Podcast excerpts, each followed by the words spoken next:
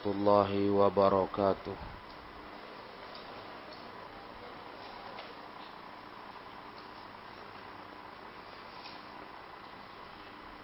Innal hamdalillah nahmaduhu wa nasta'inuhu wa nastaghfiruh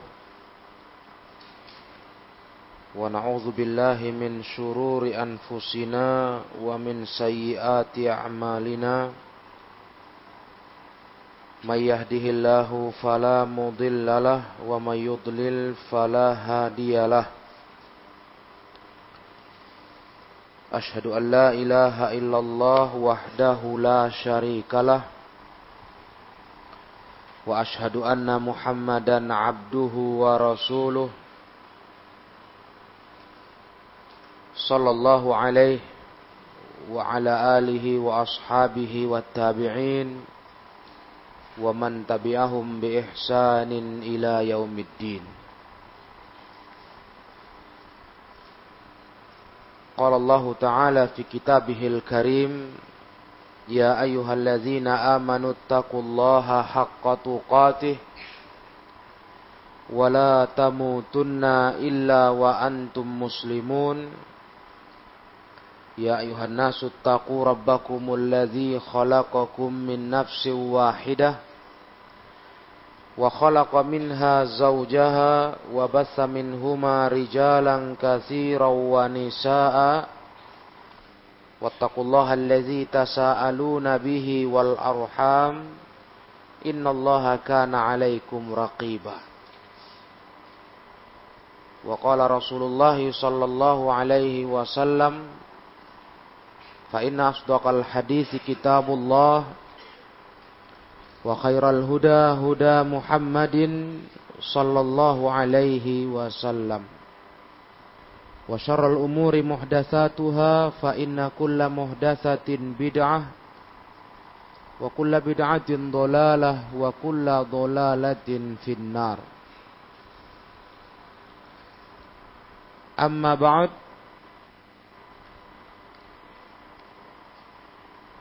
Ikhwani fiddin rahimakumullah kaum muslimin yang dirahmati Allah Subhanahu wa taala.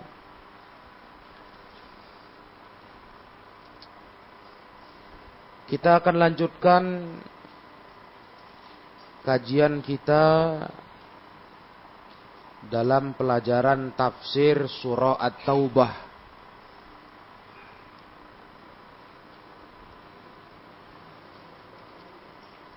Kita akan masuk ke ayat 73 sampai 74.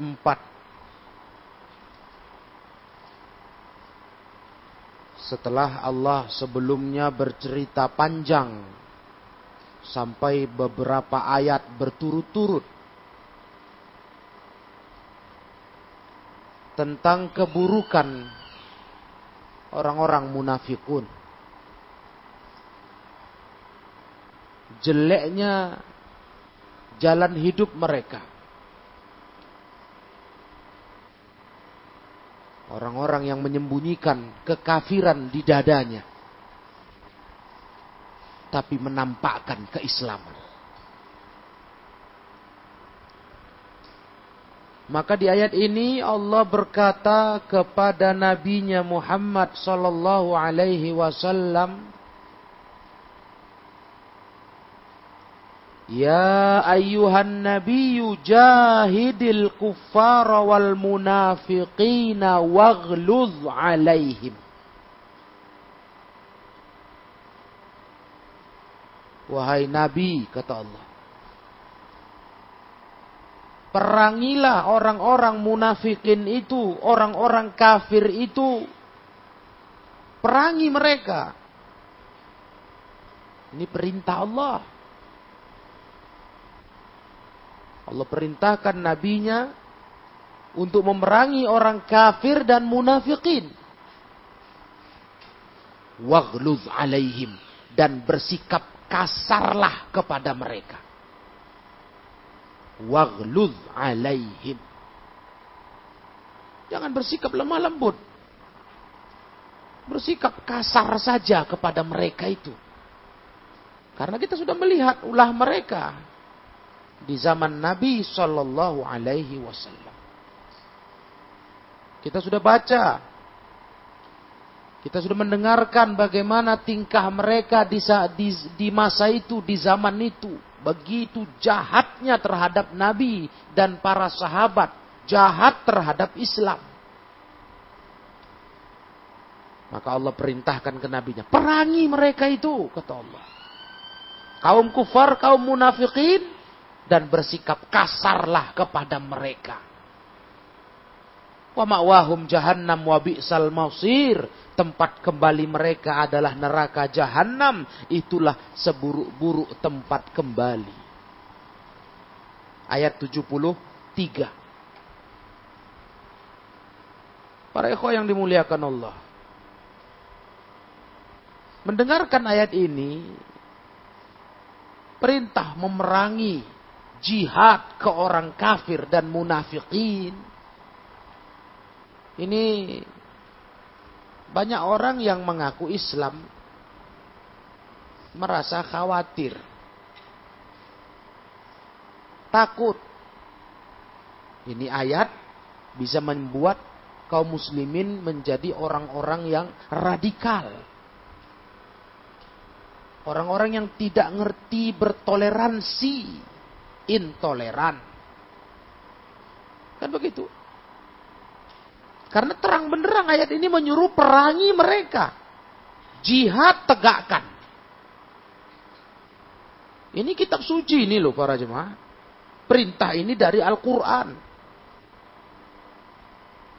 Ini dari Allah. Dari langit turun dibawa Jibril kepada Rasulullah Sallallahu Alaihi Wasallam, disampaikan ke kita umatnya. Jadi orang khawatir, takut. Nah, bila perlu ayat-ayat seperti ini jangan lagi dibacakan, jangan lagi dikajikan. Ini bahaya. Ini meresahkan ini, meresahkan kehidupan beragama keberagaman yang ada di tengah kita.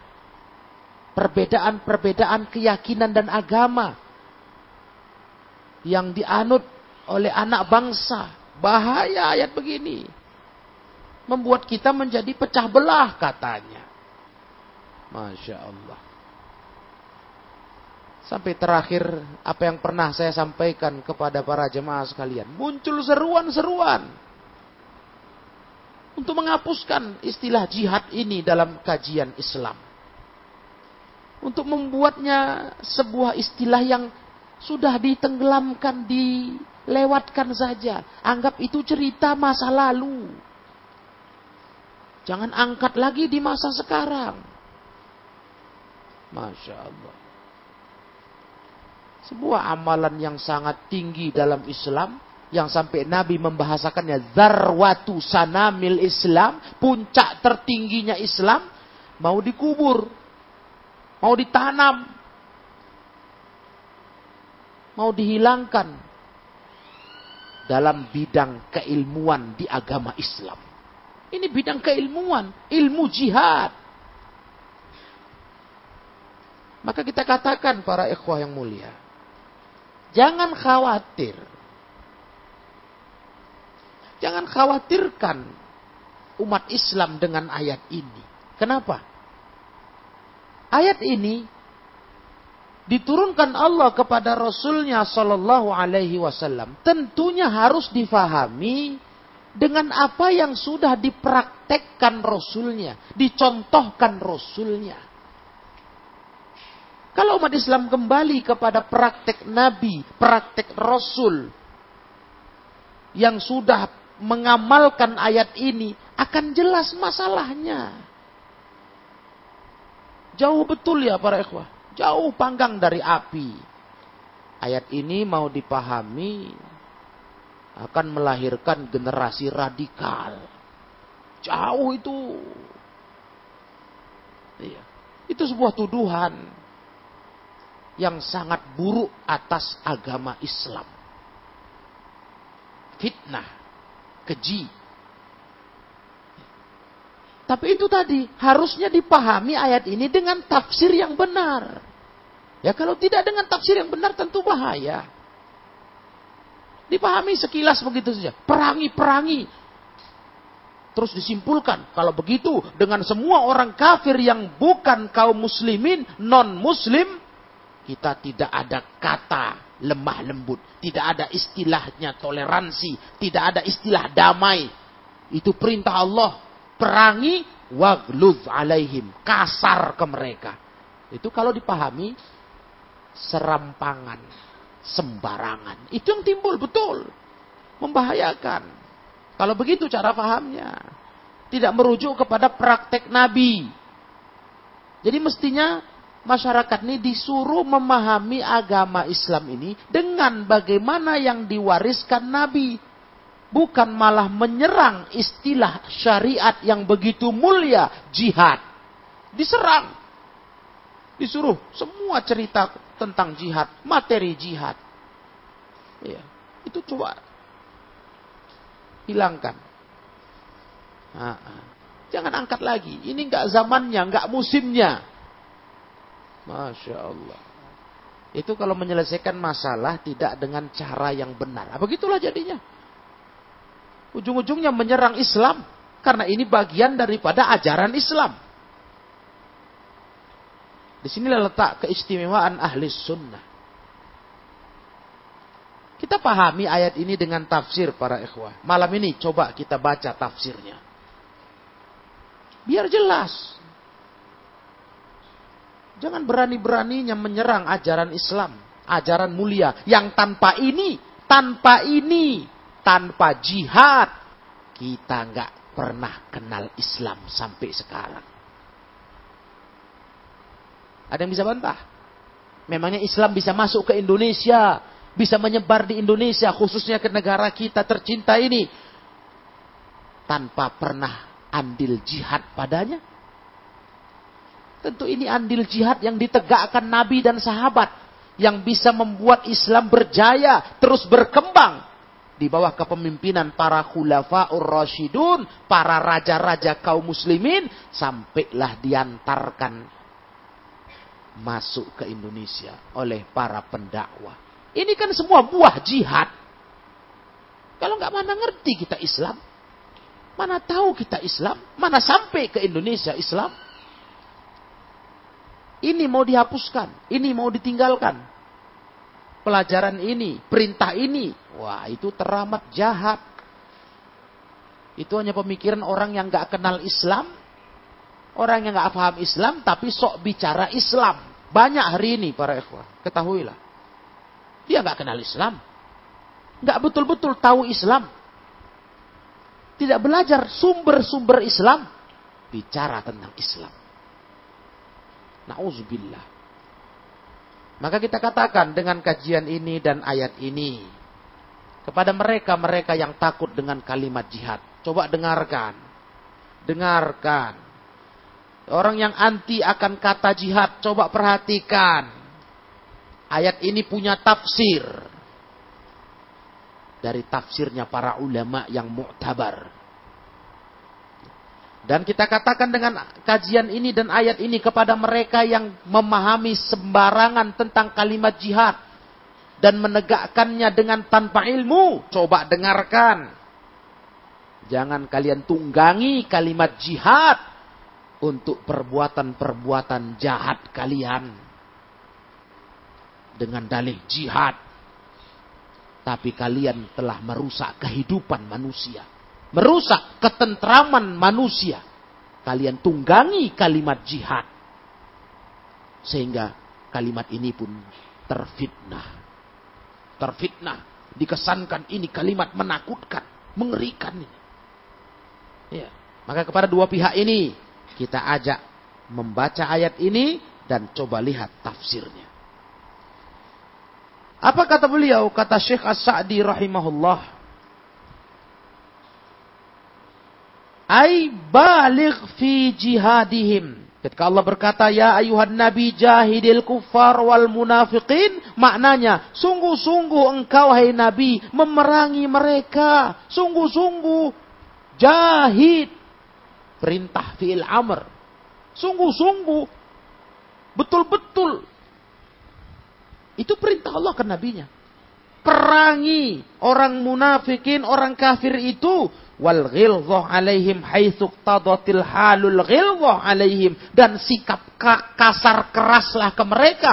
Sebagaimana yang dikandung sesuai dengan kondisinya. Bukan dipukul rata. Untuk semua suasana semua keadaan bukan. Tapi kata Syekh As-Sa'di dalam kondisi iqtadatil halu bil ghilzah. Memang kondisinya mengharuskan keras dan kasar. Kapan itu? Saat pecah perang. Ya mana bisa pecah perang mau lemah lembut sama kafir munafikin. Ya harus kasar lah di situ. Harus kasar. Karena ini perang. Coba lihat tafsirnya. Jadi kalimat ini jangan dikhawatirkan. Wah ini bahaya ini. Ini bisa timbul radikalisme di tengah masyarakat katanya. Itu kalau nggak paham memahami ayat. Nah, keras di sini bukan setiap kondisi, setiap keadaan, bukan.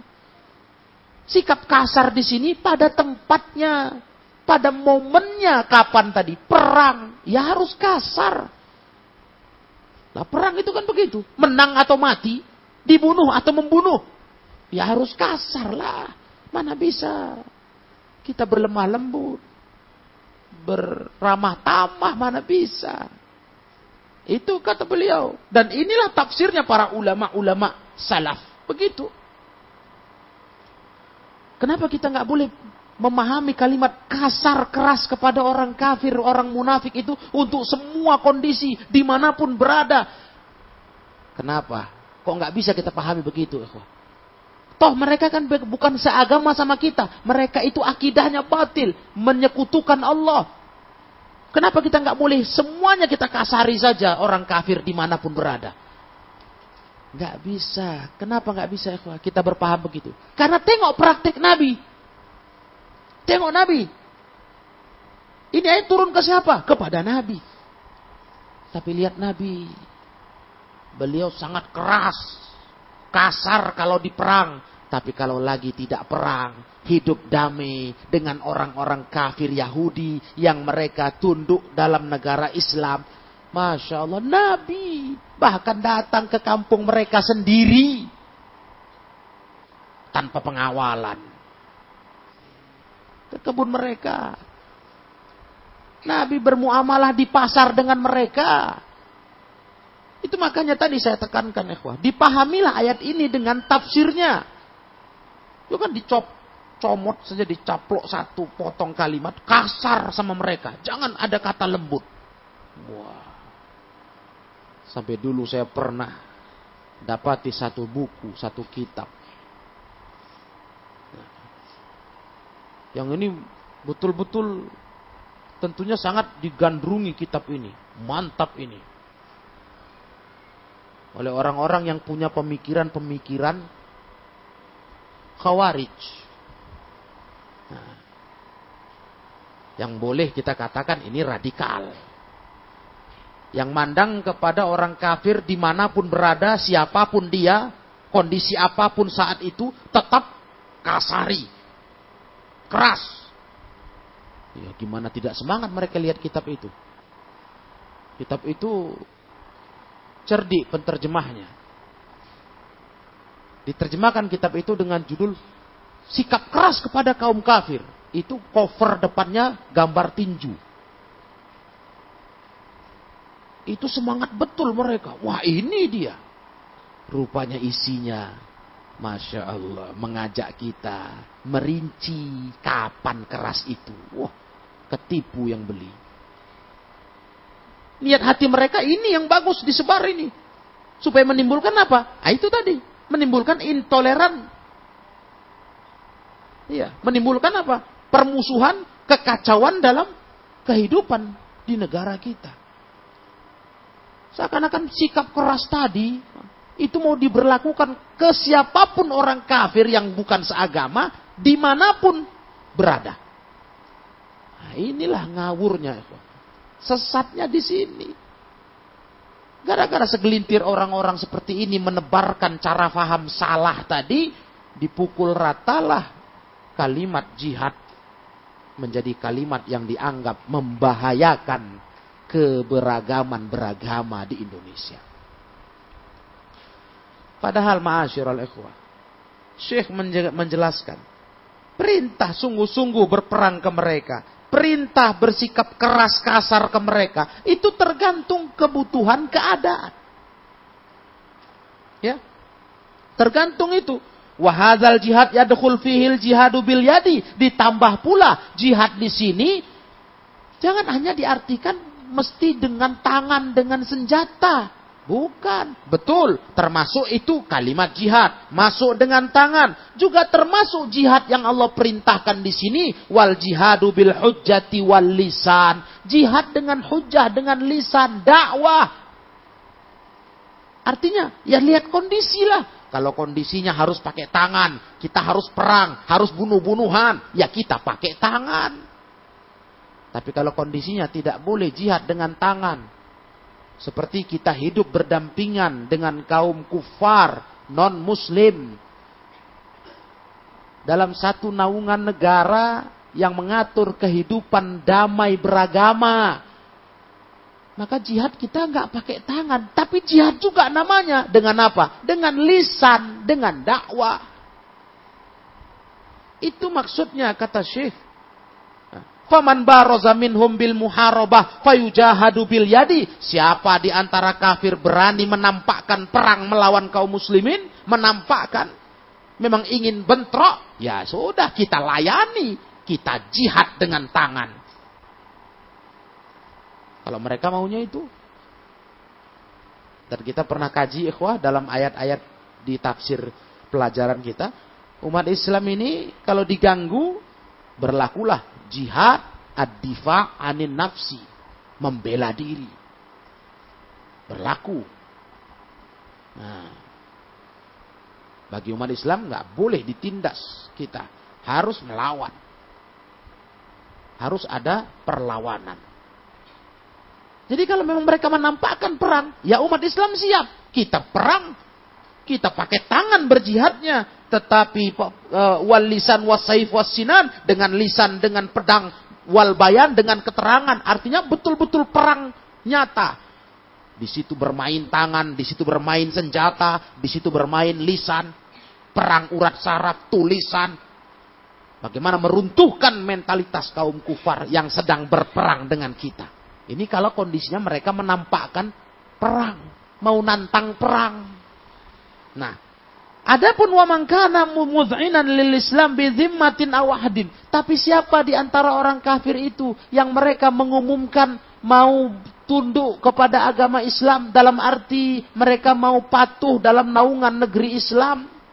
Apakah dengan zimmah ada bayar jaminan, upeti atau memang ada perjanjian untuk terikat damai. Nah, ini yang saya sudah berapa kali sampaikan di majelis ini.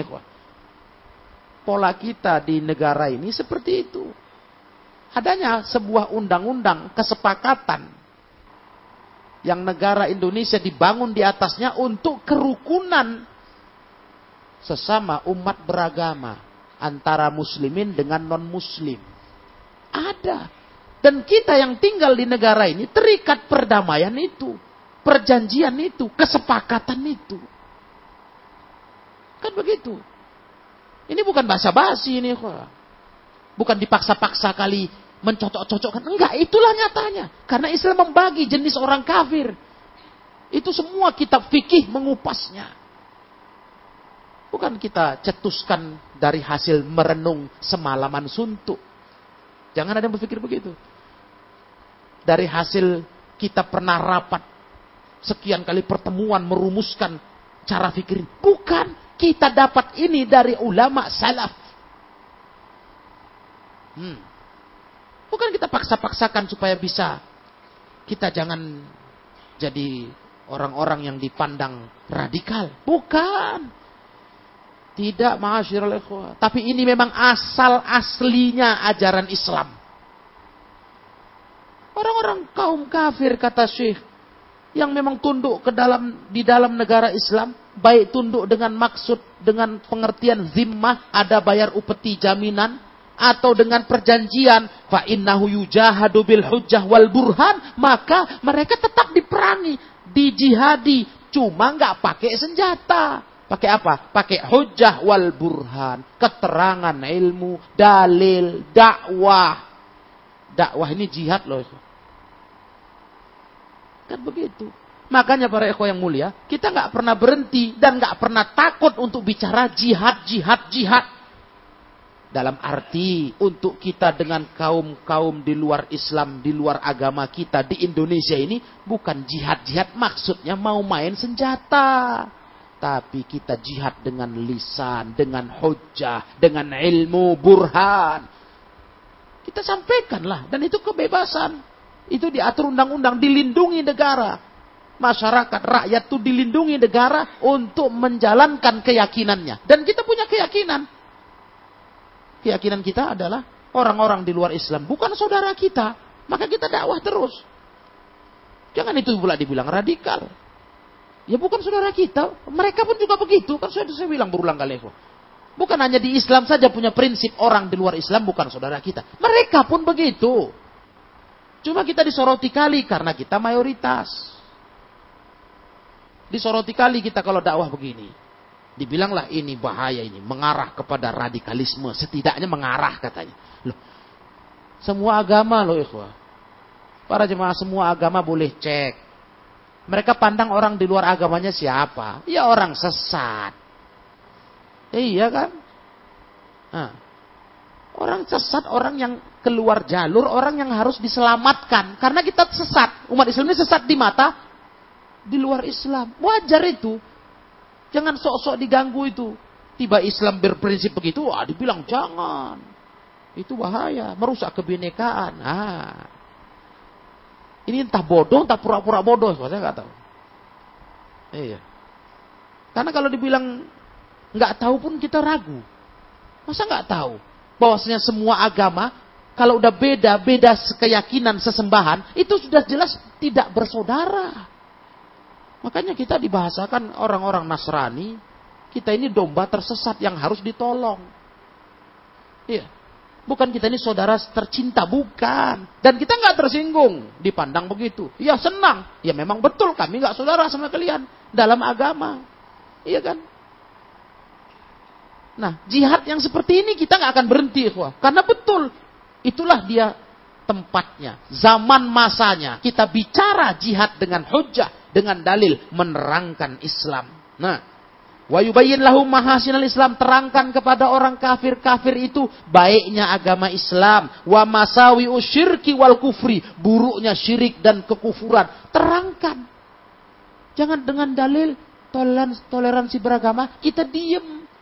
Gak akan bicara lagi kita tentang sesatnya Trinitas, begitu. Hah? Ini ada apa ini mereka? Umat Islam nggak boleh bicara lagi. Sesatnya menuhankan Isa. Ada apa? Ya dari dulu. Umat Islam ini udah begitu diajarkan. Karena memang bukan keyakinan kita. Dan kita yakin itu kesyirikan. Kita terangkanlah dengan, dengan jihad dakwah. Jihad ilmu. Kita terangkan biar orang-orang di luar Islam paham mereka sesat. Ayo balik ke Islam. Masuk ke Islam. Begitu. Dan itu bukan hanya kita yang buat ikhwah. Berdakwah ngajak orang di luar Islam masuk Islam. Bukan cuma kita. Umat di luar Islam pun begitu. Malah mereka pun punya gerakan-gerakan misionaris, kristenisasi. Kenalnya itu. Di mana-mana kenal kita yang seperti itu. Tiap agama berusaha mengajak orang di luar agamanya masuk. Karena mereka meyakini orang di luar agamanya sesat. Jadi ada ada anehnya juga ini tadi. Kita Islam pas kita buat yang begitu diributkan. Dibilang itu intoleran. La ilaha illallah. Itu ranah agama, itu jangan diatur, jangan diganggu. Itu ranah agama.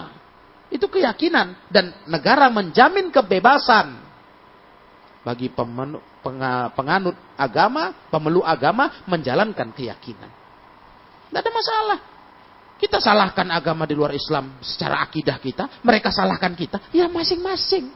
Selesai. Kok kayaknya diributkan kali terus dianggap Wah ini begini begini, ah, nyerempet nyerempet kepada jihadnya dipersalahkan macam-macam. Aduh susah lah mereka. Kalau enggak dihadapi dengan ilmu susah. Iya. Karena ini kebodohan yang sangat ditampakkan tanpa malu. Berjihad dengan hujah, dengan ilmu. Itu adalah sebuah keharusan dalam Islam harus mendakwahkan yang benar itu la ilaha illallah harus harus diseru sebenarnya kalau yang saya rasa ya wallahu alam dan ikhwah pun para ikhwah-ikhwah yang punya pengalaman orang tua-tua kami yang paham sebenarnya kan udah biasa sekalipun masjid pakai toa menerangkan batilnya agama Nasrani misalnya Biasa, nggak ribut masyarakat. Karena orang Nasrani tahu itulah keyakinan orang Islam. Biasa. Cuma yang perkaranya sekarang herannya kok sekarang ribut, diributkan. Kalau itu biasanya dari dulu. Nggak terus mereka demon. Menuntut masjid jangan bersuara lagi. Nyalahkan kami. Nggak, memang di ayat begitu. Nah, di ayat itu disebutkan bagaimana al-Yahud wan Nasoro terus diterjemahkan. Ya didengar mereka. Bahkan di ayat surah Al-Baqarah disebut di situ anak-anak keturunan anjing-anjing dan babi, monyet-monyet dan babi. Ya biasa. Itulah kata kitab suci umat Islam. Ya sudah, nanti kita pun kan begitu. Dia dalam kitab suci mereka, mereka bilang umat selain Islam, selain uh, agama mereka begini. Ya kita nggak peduli. Luar biasa sebetulnya terbangun toleransi di Indonesia. Cuma diributkan ini sekarang dihujat nggak karu-karuan. Nah, inilah musibah kita hari ini, ya, Maka ilmu inilah jawabannya. Ilmu ini jawabannya. Sikap adil itu bagaimana? Inilah sikap adil masalah kalimat jihad.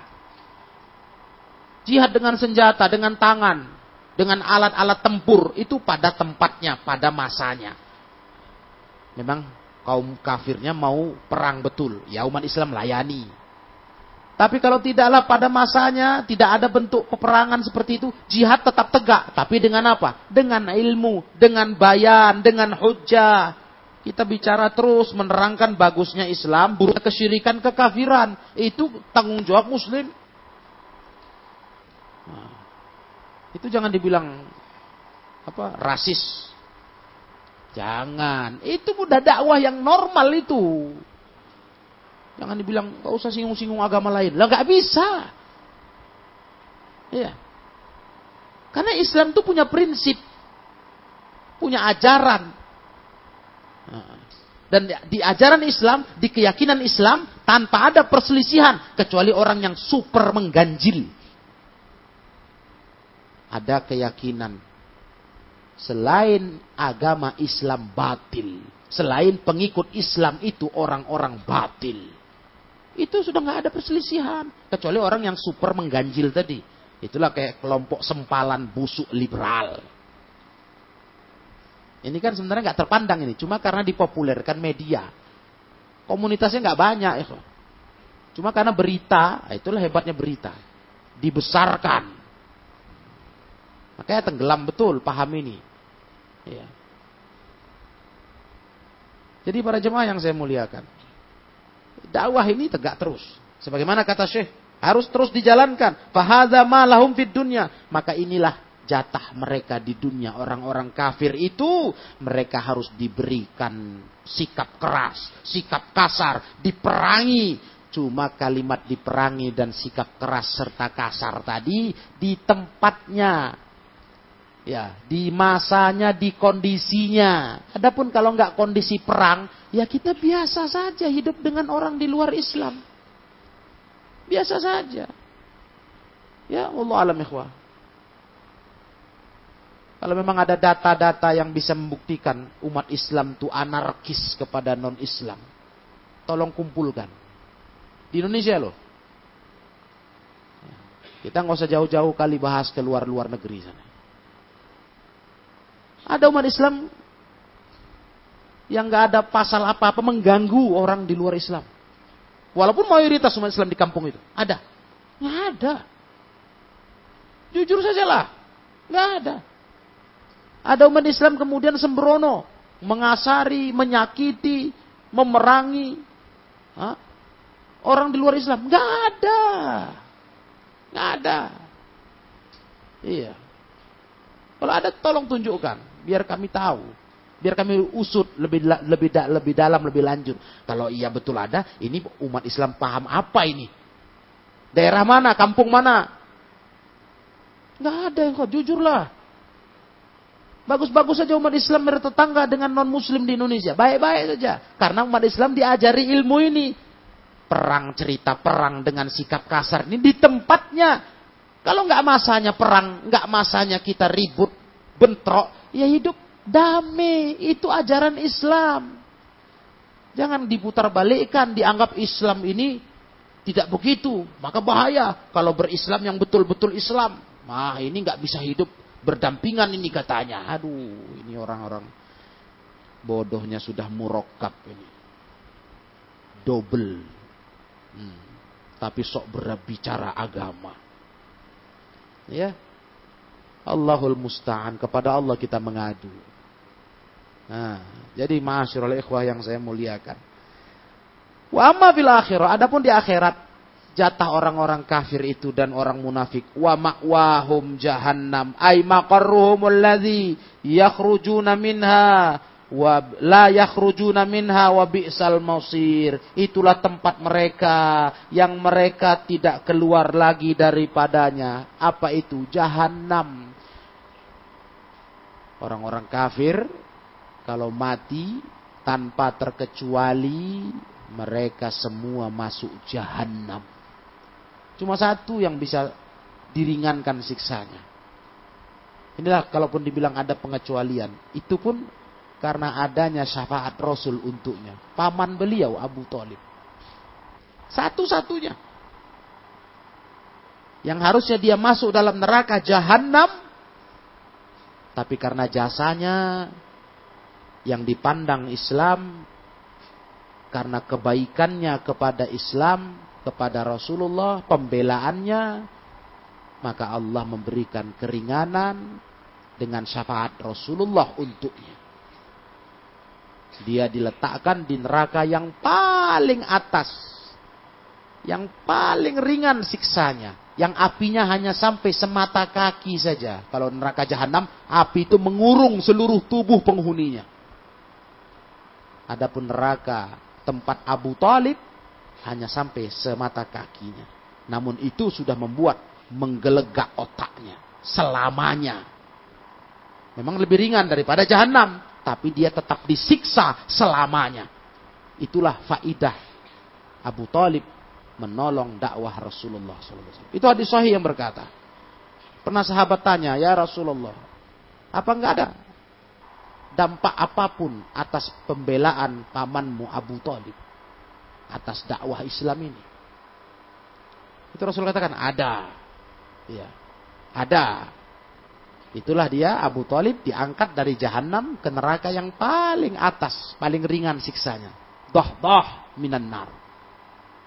Yang mana hanya membakar sampai mata kakinya, tapi dengan itu sudah menggelegak otaknya selamanya. Nah, para ikhwah yang dirahmati Allah, itulah tempat kembali mereka. Wabi sal masir, seburuk-buruk tempat kembali. Masuk jahanam mereka, kafir munafikin. Di dunia diperangi, diperangi dengan rincian tadi. Ya, disikapi kasar dengan rincian tadi. Kalau masa perang, masa bentrok ya harus begitu. Tapi kalau masa damai, masa hidup damai berdampingan ya enggak. Hah? Enggak ada aman. Hidup normal bermasyarakat. Ya, berdagang di pasar Ukas Madinah. Yang sekarang pasar itu sudah enggak fungsi memang. Tapi arealnya masih ada. Sekarang kena pelebaran Masjid Nabawi. Ya, proses pelebaran Masjid Nabawi. Masih berjalan ini. Itu para ikhwah, orang Yahudi. Yang jelas-jelas mereka kafirin, ya dagang di situ. Jual beli sama muslimin. Nggak diganggu, nggak dikasari. Ya, itu contohnya. Maka tadi saya ajak ikhwah, lihat ayat ini turun ke siapa? Ke Nabi. Lihat amal Nabi, praktek Nabi. terang jadinya. Hmm. Jelas. Nabi Masya Allah. Sampai, sampai Nabi. Karena butuhnya makan untuk stok makanan keluarga. Mau beli gandum gak ada. Rasul gadaikan baju perangnya ke Yahudi. Untuk meminjam gandum itu. Sampai Rasul wafat belum ketebus. Berarti kan mau amalah baik-baik saja. Normal. Nabi datang ke kampung mereka di pinggiran kota Madinah. Biasa Nabi. Kampung Yahudi. Sampai Yahudi kemudian dibisikkan syaitan. Mau buat makar. Mumpung Muhammad lagi jauh dari sahabatnya. Kita sergap, kita bunuh. Selesai sudah. Lemahlah mereka. Nah, Rasul dapat wahyu. Rasul pun cepat pulang. Sebelum mereka jalankan makar jahat itu. Pengkhianatan. Jelaskan ya Yang menunjukkan apa? Islam ini betul rahmatan lil alamin. Itulah versi rahmatan lil alamin yang benar, bukan rahmatan lil alamin mau membaur dengan mereka. Mereka Natal, kita Natal. Mereka misa di gereja, kita kawal. Bukan itu rahmatan lil alamin itu versimu bilang. Kalau versi Islam bukan begitu. Lakum dinukum waliyadin. Agama kalian ya agama kalian silakan. Kita nggak ganggu. Kita kan damai kan? Nah, kerjakanlah. Kalian mau apa, buat aja. Agama kami, agama kami. Kami punya prinsip, punya pagar. Itu Islam. Jelas, ini menjadi pencerahan ini para ikhwah. Yang perlu kita sebar ke masyarakat. Biar ngerti. Nggak ada ajaran radikalisme dalam dakwah sunnah ini. Nggak ada. Malah dakwah ini sangat antipati dengan sikap-sikap kelompok-kelompok radikal, teroris, khawarij, mencela betul paham mereka. Ya, membantah dengan keras. Karena ini jadi fitnah. Fitnah Islam yang begini indah dipersalahkan. Iya, ditunggangi mereka kesalahan segelintir orang-orang yang salah paham tadi tentang jihad, nah, ditunggangi untuk memojokkan Islam.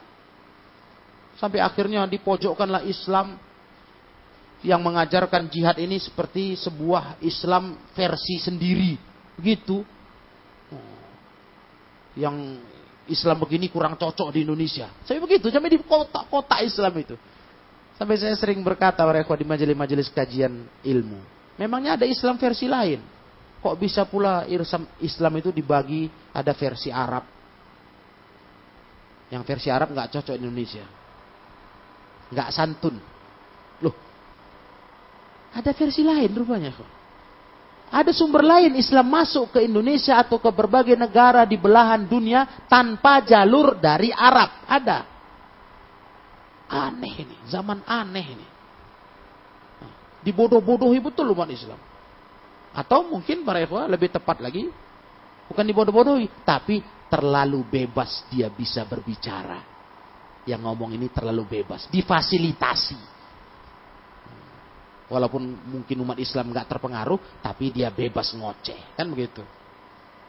Nah, jadi terkesan hebat betul pendapat ini. Wah, padahal sebenarnya nggak ada kelas, nggak dilirik pun, nggak dilirik umat Islam. Mudah-mudahan begitu. Yang kita takut umat Islam terpengaruh, terus tertanam di otak umat Islam, iya juga Islam ini hati-hati dari versi Arab bahaya. Waduh. Jadi ada ada Islam tanpa dari Arab, ikhwah. Ada nabi tanpa dari Arab.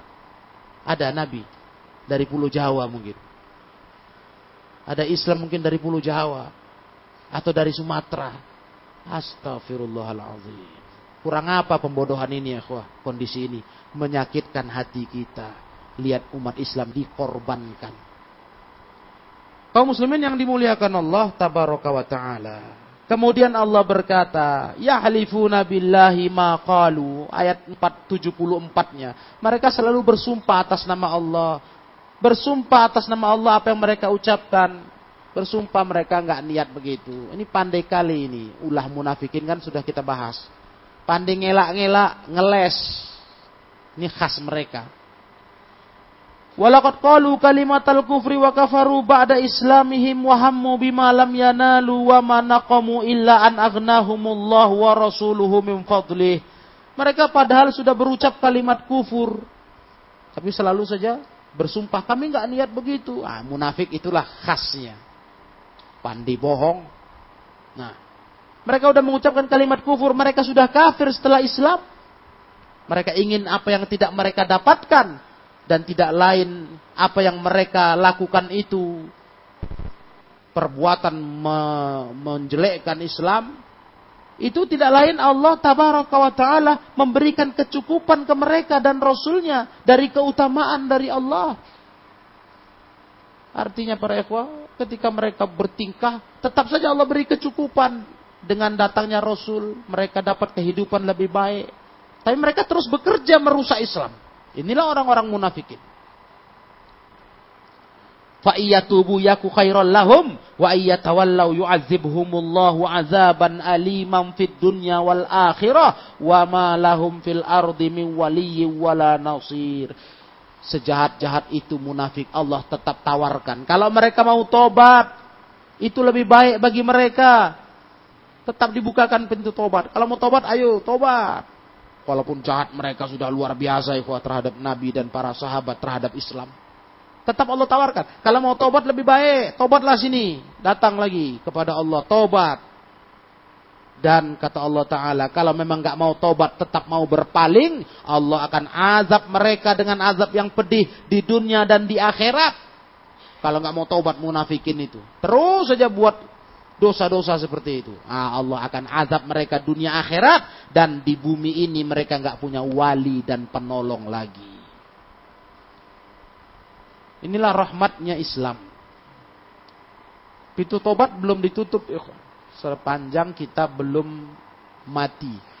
Nafas belum ditenggorokan. Sejahat apa pun orang buat dosa. Kalau tobat Allah terima. Ayo tobat. Itu lebih baik daripada bertahan dengan kekafiran mereka. Ini ayat 74. Nah, kata Syekh Sa'di rahimahullah menafsirkan ayat ini, Ai id qalu qawlan ka qawli man qala minhum la yukhrijanna al-azzu minhal azal. Mereka berucap dengan kalimat kufur. Mereka tetap saja berkata kami nggak niat begitu. Menjual sumpah atas nama Allah. Padahal mereka mengucapkan kalimat kufur. Kalimat yang mereka ucapkan itu contohnya. Mereka berkata, La yukhrijanna al-azzu minhal azal dalam surah Al-Munafikun kalau ikhwan lihat nanti. Ketika mereka cerita masalah perang, pulang dari perang, mereka katakan, nanti orang-orang yang kuat, yang hebat akan mengeluarkan orang-orang lemah dari Madinah. Begitulah penyepelian mereka terhadap para sahabat Nabi. Kalimat-kalimat kufur ini udah biasa mereka ucapkan wal kalamul ladzi yatakallamu bihil wahidu ba'dal wahid fil istihza biddin wa rasul dan ucapan-ucapan yang diucapkan mereka yang satu dengan lainnya dalam hal memperolok-olok agama, memperolok-olok rasul pas ayat kajian yang lalu. Allah berfirman tentang apa? Tentang mereka mengatakan orang-orang yang pulang atau yang berangkat jihad ini katanya paling penakut bilangin nabi dan sahabat Hah? Paling penakut, paling besar perut, paling tak berani jumpa musuh. Nah, ketika dilapor ke Nabi, mereka bersumpah, kami cuma main-main. Innama kunna na, na, nal'ab. Kami main-main. Iya. Nah, kami cuma main-main, kami cuma seluruh-seluruh canda-canda. Bukan serius. Nah, begitu mereka selalu cari alasan untuk menghindari hukum. Tapi tetap saja Allah tabaraka wa ta'ala yang maha tahu hakikat semuanya. Maka Allah putuskan. Allah katakan ke Rasulnya, kalian kafir setelah beriman. La ta'taziru, qad kafartum ba'da imanikum. Jangan cari alasan kalian. Dah kafir kalian setelah beriman. Mereka minta minta Nabi maafkan. Enggak, Nabi cuman buang muka saja. Dari sini mereka ngadap Nabi, Nabi buang muka ke kiri. Datang ke kiri, buang muka ke kanan. Nggak mau Nabi dengar lagi. Karena Allah sudah turunkan wahyu. Kalian kafir setelah beriman. Nah. Faidah balaghahum anna Nabi wasallam qad balaghahu syai'un min dzalik ja'u ilaihi yahlifuna billah ma qalu. Begitulah mereka. Kalau sampai ke Nabi laporannya, ucapan-ucapan kafir mereka, ucapan mereka memperolok-olok agama, mereka pun cepat-cepat datang ke Nabi, mau minta apa? Minta uzur, bersumpah dengan nama Allah. Allah Ta'ala maha tahu. Maka Allah berkata, Qala Ta'ala mukadziban lahum. Allah berkata, mendustakan cakap mereka, sumpah mereka. Allah yang menjamin dustanya mereka. Allah berkata, La walaqad qalu kalimatal kufri wa kafaru ba'da islamihim. Mereka mengucapkan kalimat kufur, mereka sudah kafir setelah berislam. Sudah, tidak usah lagi cari alasan. Gak bisa lagi mereka. Karena Allah langsung bicara. Turun wahyu ke Rasulullah. Mereka sudah kafir. Setelah mereka berislam kata Allah Ta'ala. Fa islamuhum musabik. Maka Islam mereka yang dulu.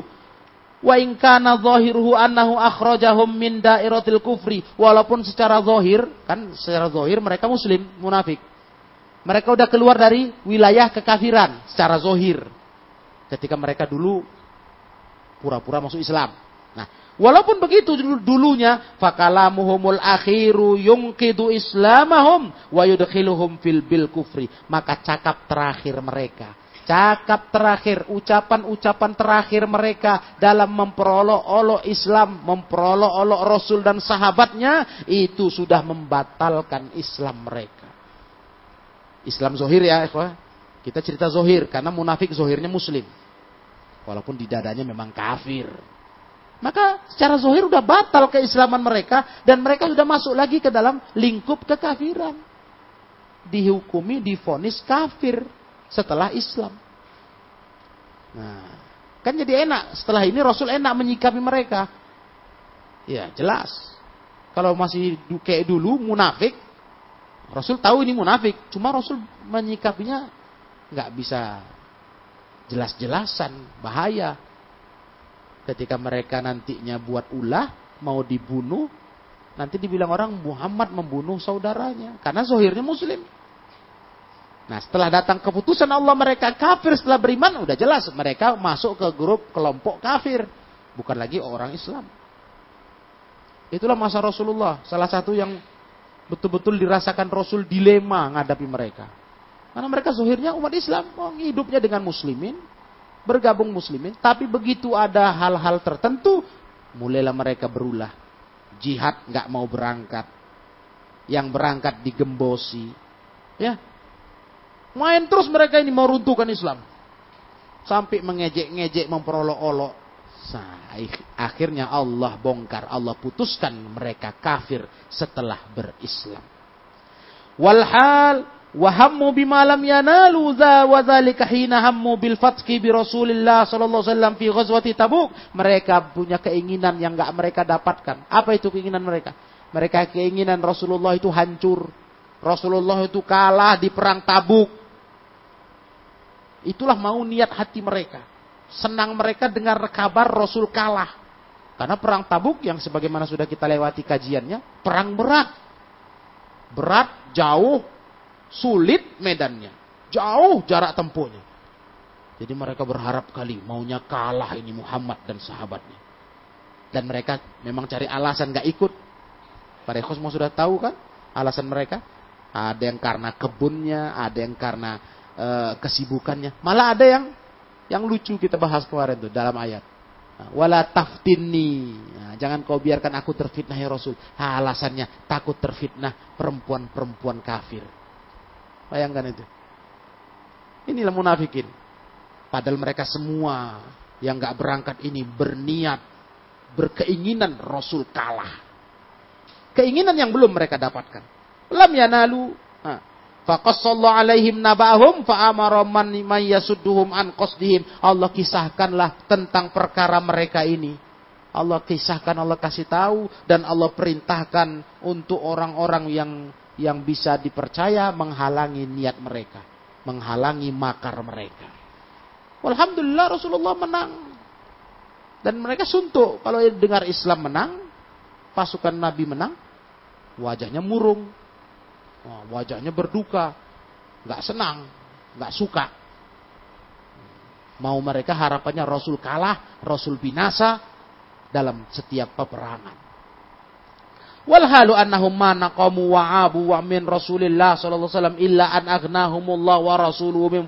Padahal kondisinya kalau mereka mau jujur, tidaklah mereka berbuat aniaya, berbuat makar, mencela Rasul Kecuali Allah malah memberi kecukupan kepada mereka. Begitu pula Rasulnya dapat rampasan perang mereka dikasih. Kurang apa lagi? Rezeki mereka dipenuhi Allah, dipenuhi Rasul. Mereka zuhir umat Islam. Ada rampasan perang mereka dibagi. Walaupun di antara mereka muncul mulutnya bicara, Rasul nggak adil. Nah, tapi dikasih. Jadi aneh ya. Mereka diberi kebaikan oleh Allah dan Rasulnya. Diberi kecukupan. Agnahum. Diberi kecukupan. Tapi lihatlah balasan mereka. La ilaha illallah. Dibaikin biasanya loh ikhwah. Biasanya orang kalau normalnya. Kalau dibaikin. Itu walaupun dia semulanya berniat buruk sama kita. Itu bisa turun itu. Niatannya bisa turun drastis, bisa hilang karena orang dibaikin itu cenderung dia merasa apa? Merasa terima kasih. Nah, itu sifat manusia itu, sifat manusia. Kalau dibaikin itu dia apa? Gimana gitu? Nah, jadi ini aneh munafikin ini. Dibaikin Allah, dibaikin Rasul, nggak turun-turun sifat bencinya ke Islam. Niat busuknya ke Islam. Unik sekali mereka. Iya. Udah kayak nggak normal manusia sudah. Kalau orang manusia normal, dibaikin tuh ya mereda. Kalau dia mendengki, marah, biasanya mereda itu. Timbul rasa sungkan, rasa nggak enak. Kok orang baikin saya, saya balas keburukan. Itu orang normal. Normal itu ya, itu makanya saya sekedar menambahkan, mengingatkan ilmu yang cukup lama sudah kita kaji. Itu makanya ulama melarang kita menerima kebaikan ahlul bid'ah. Nanti turun rasa benci kita ke mereka. Iya. Mereka punya tangan, punya jasa istilahnya. Itu sifat dasar manusia. Dibaikin itu, dia mereda. Ya kan?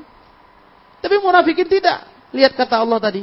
Ketika Allah Ta'ala mencukup, mencukupkan mereka ba'da angkanu fuqara fuqara'u mu'wizin. Mereka dulunya fakir-fakir, miskin-miskin. Dibuat Allah cukup.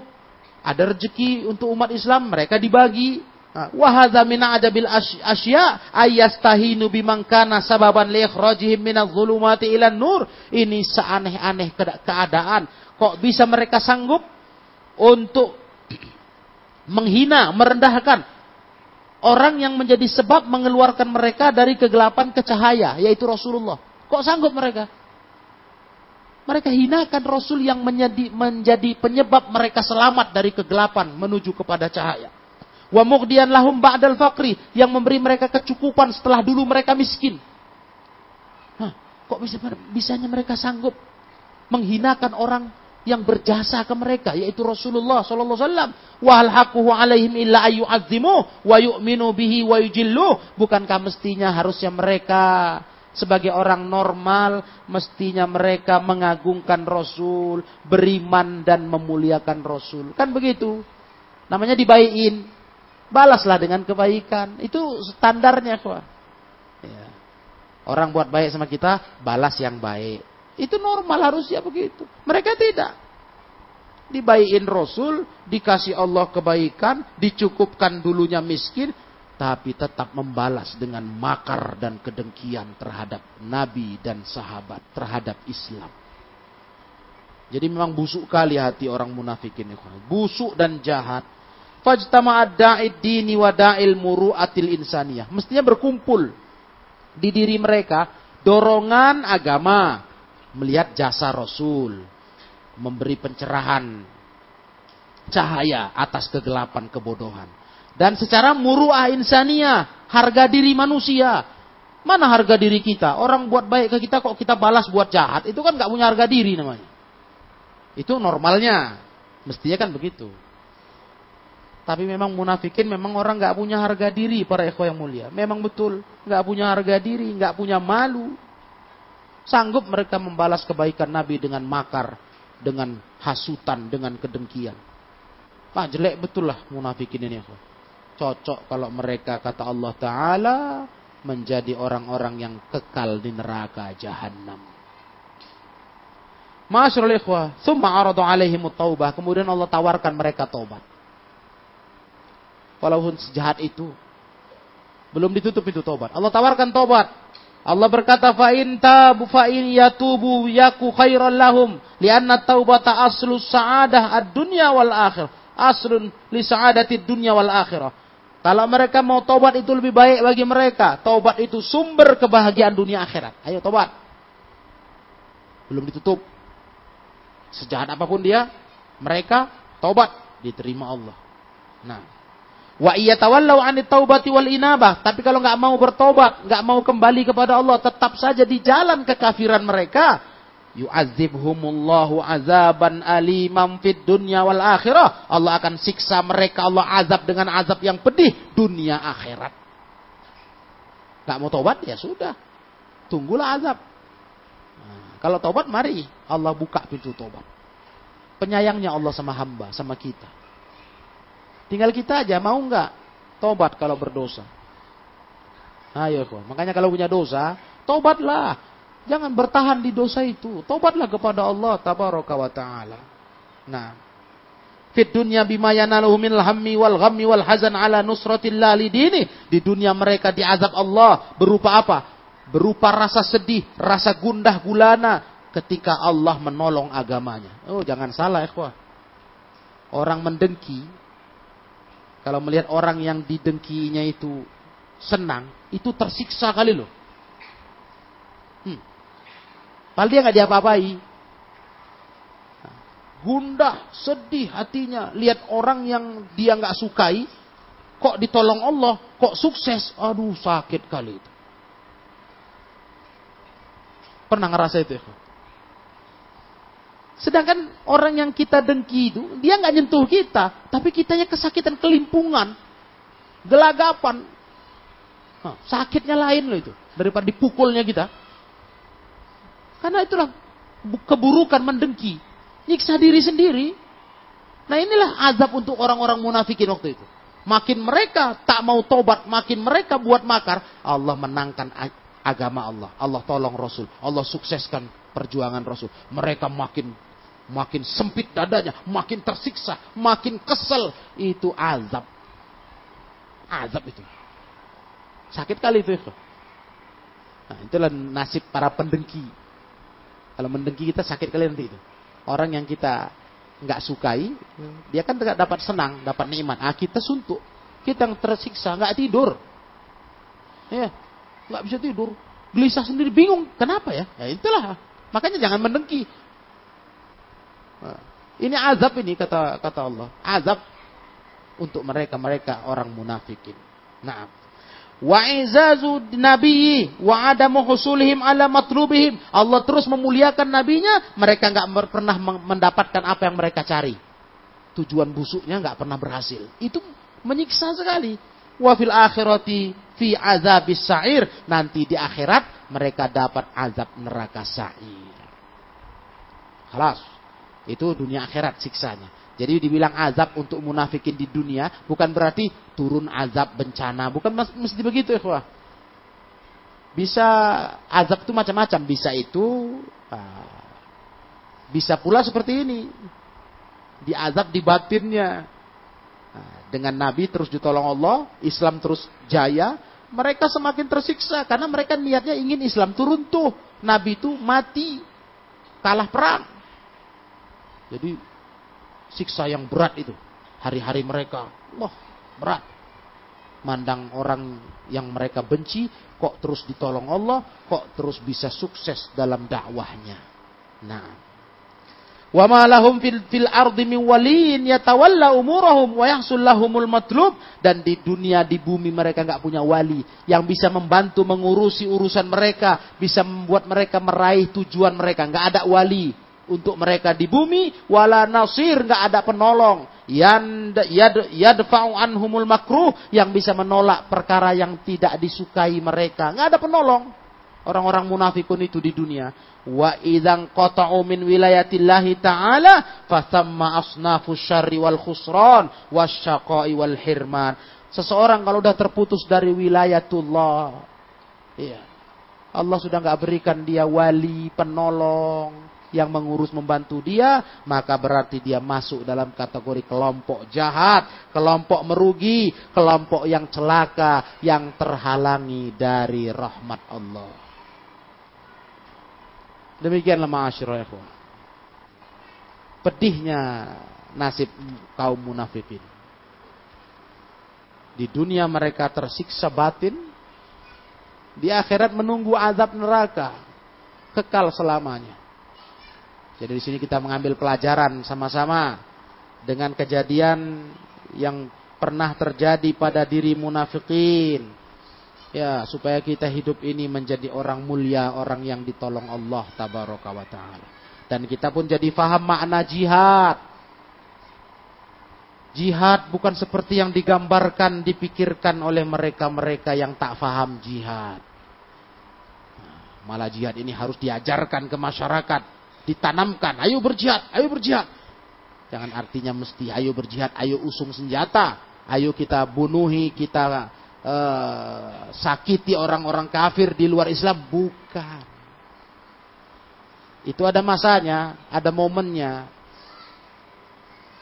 Kalau itu nggak terwujud, momennya, masanya belum ada, kita jihad juga. Jihadlah dengan apa? Dengan dakwah, dengan lisan, dengan hujah.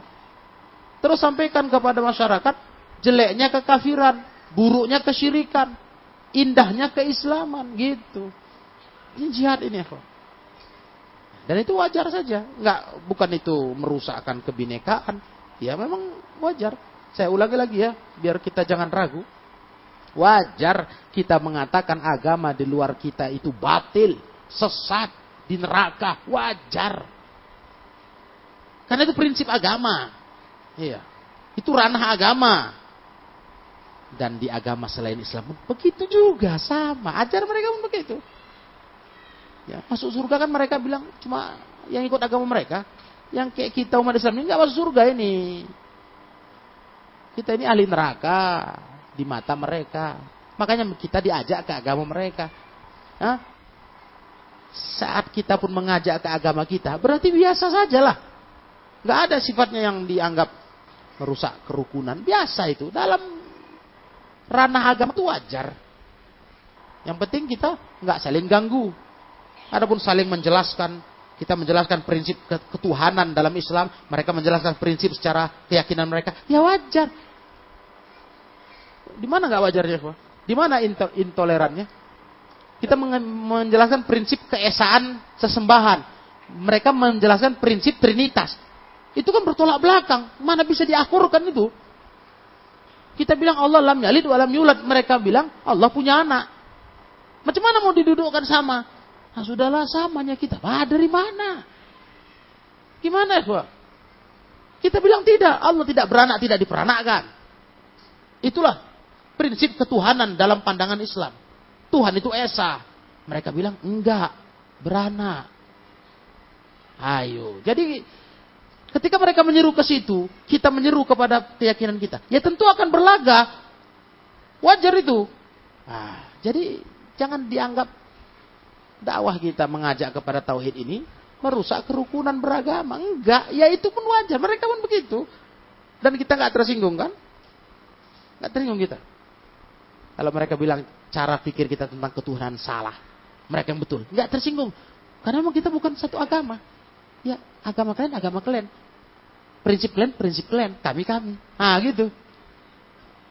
Di mana, di mana salahnya? Salahnya di mana? Duduk pun kita, debat ilmiah pun kita siap. Biar tahu kita salahnya di mana cara pikir ini. Kenapa kok dibilang ini paham radikal malah? Masya Allah. Bukan dari mana paham radikalnya. Kecuali kalau kita bilang, siapa nggak mau berislam? Sekarang ini diajar nggak mau, potong sembelih. Nah, itu iya. Boom. Jangan biarkan tinggal di bumi ini. Semua kafir, habisi. Ah itu iya, itu bukan lagi paham radikal itu. Itu monster itu. Hah? Paham monster, semua mau dihancurkan. Itu bukan Islam, Pak bilang. Itu bukan Islam. Sekarang ada yang buat kayak gitu, Islam disalahkan semua. La ilaha illallah. Itu bukan Islam itu. Mana ada Islam nggak? Tengok Nabi, mana ada Nabi begitu? Kita ada contoh loh. ada contoh suri tauladan. Nabi pandai, bisa Nabi akur sama di luar Islam. Baik-baik hidup berdampingan. Asal aturannya berjalan. Kan itu. Jadi insya Allah umat Islam ini paham agamanya, selamat. Umat Islam ini. Jangan umat Islam dipojokkan lah terus. Jangan umat Islam disalah-salahkan, dicurigai. Umat Islam ini kalau diajari agama yang betul, baik dia insya Allah. Islam semakin betul-betul asli yang pelajari, makin baik, yakin gitu. Tapi kalau udah Islam dipelajari bukan yang sumber aslinya, Islam yang dikarang-karang aturannya oleh individu manusia, ini yang berantakan Islam nanti di Indonesia. Maka cara mengembalikan pemahaman yang benar di masyarakat untuk menjaga kerukunan beragama adalah mengajak masyarakat Islam belajar Islam yang betul warisan Nabi bukan malah ditakuti, bukan malah dianggap kalau mau betul Islam yang tulen, tulen katanya. Nah, pindah ke Arab. Jadi maksudnya kalau nggak Islam tulen baru boleh di Indonesia, itu.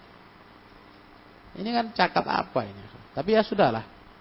Yang penting bagi kita dakwah akan terus berjalan.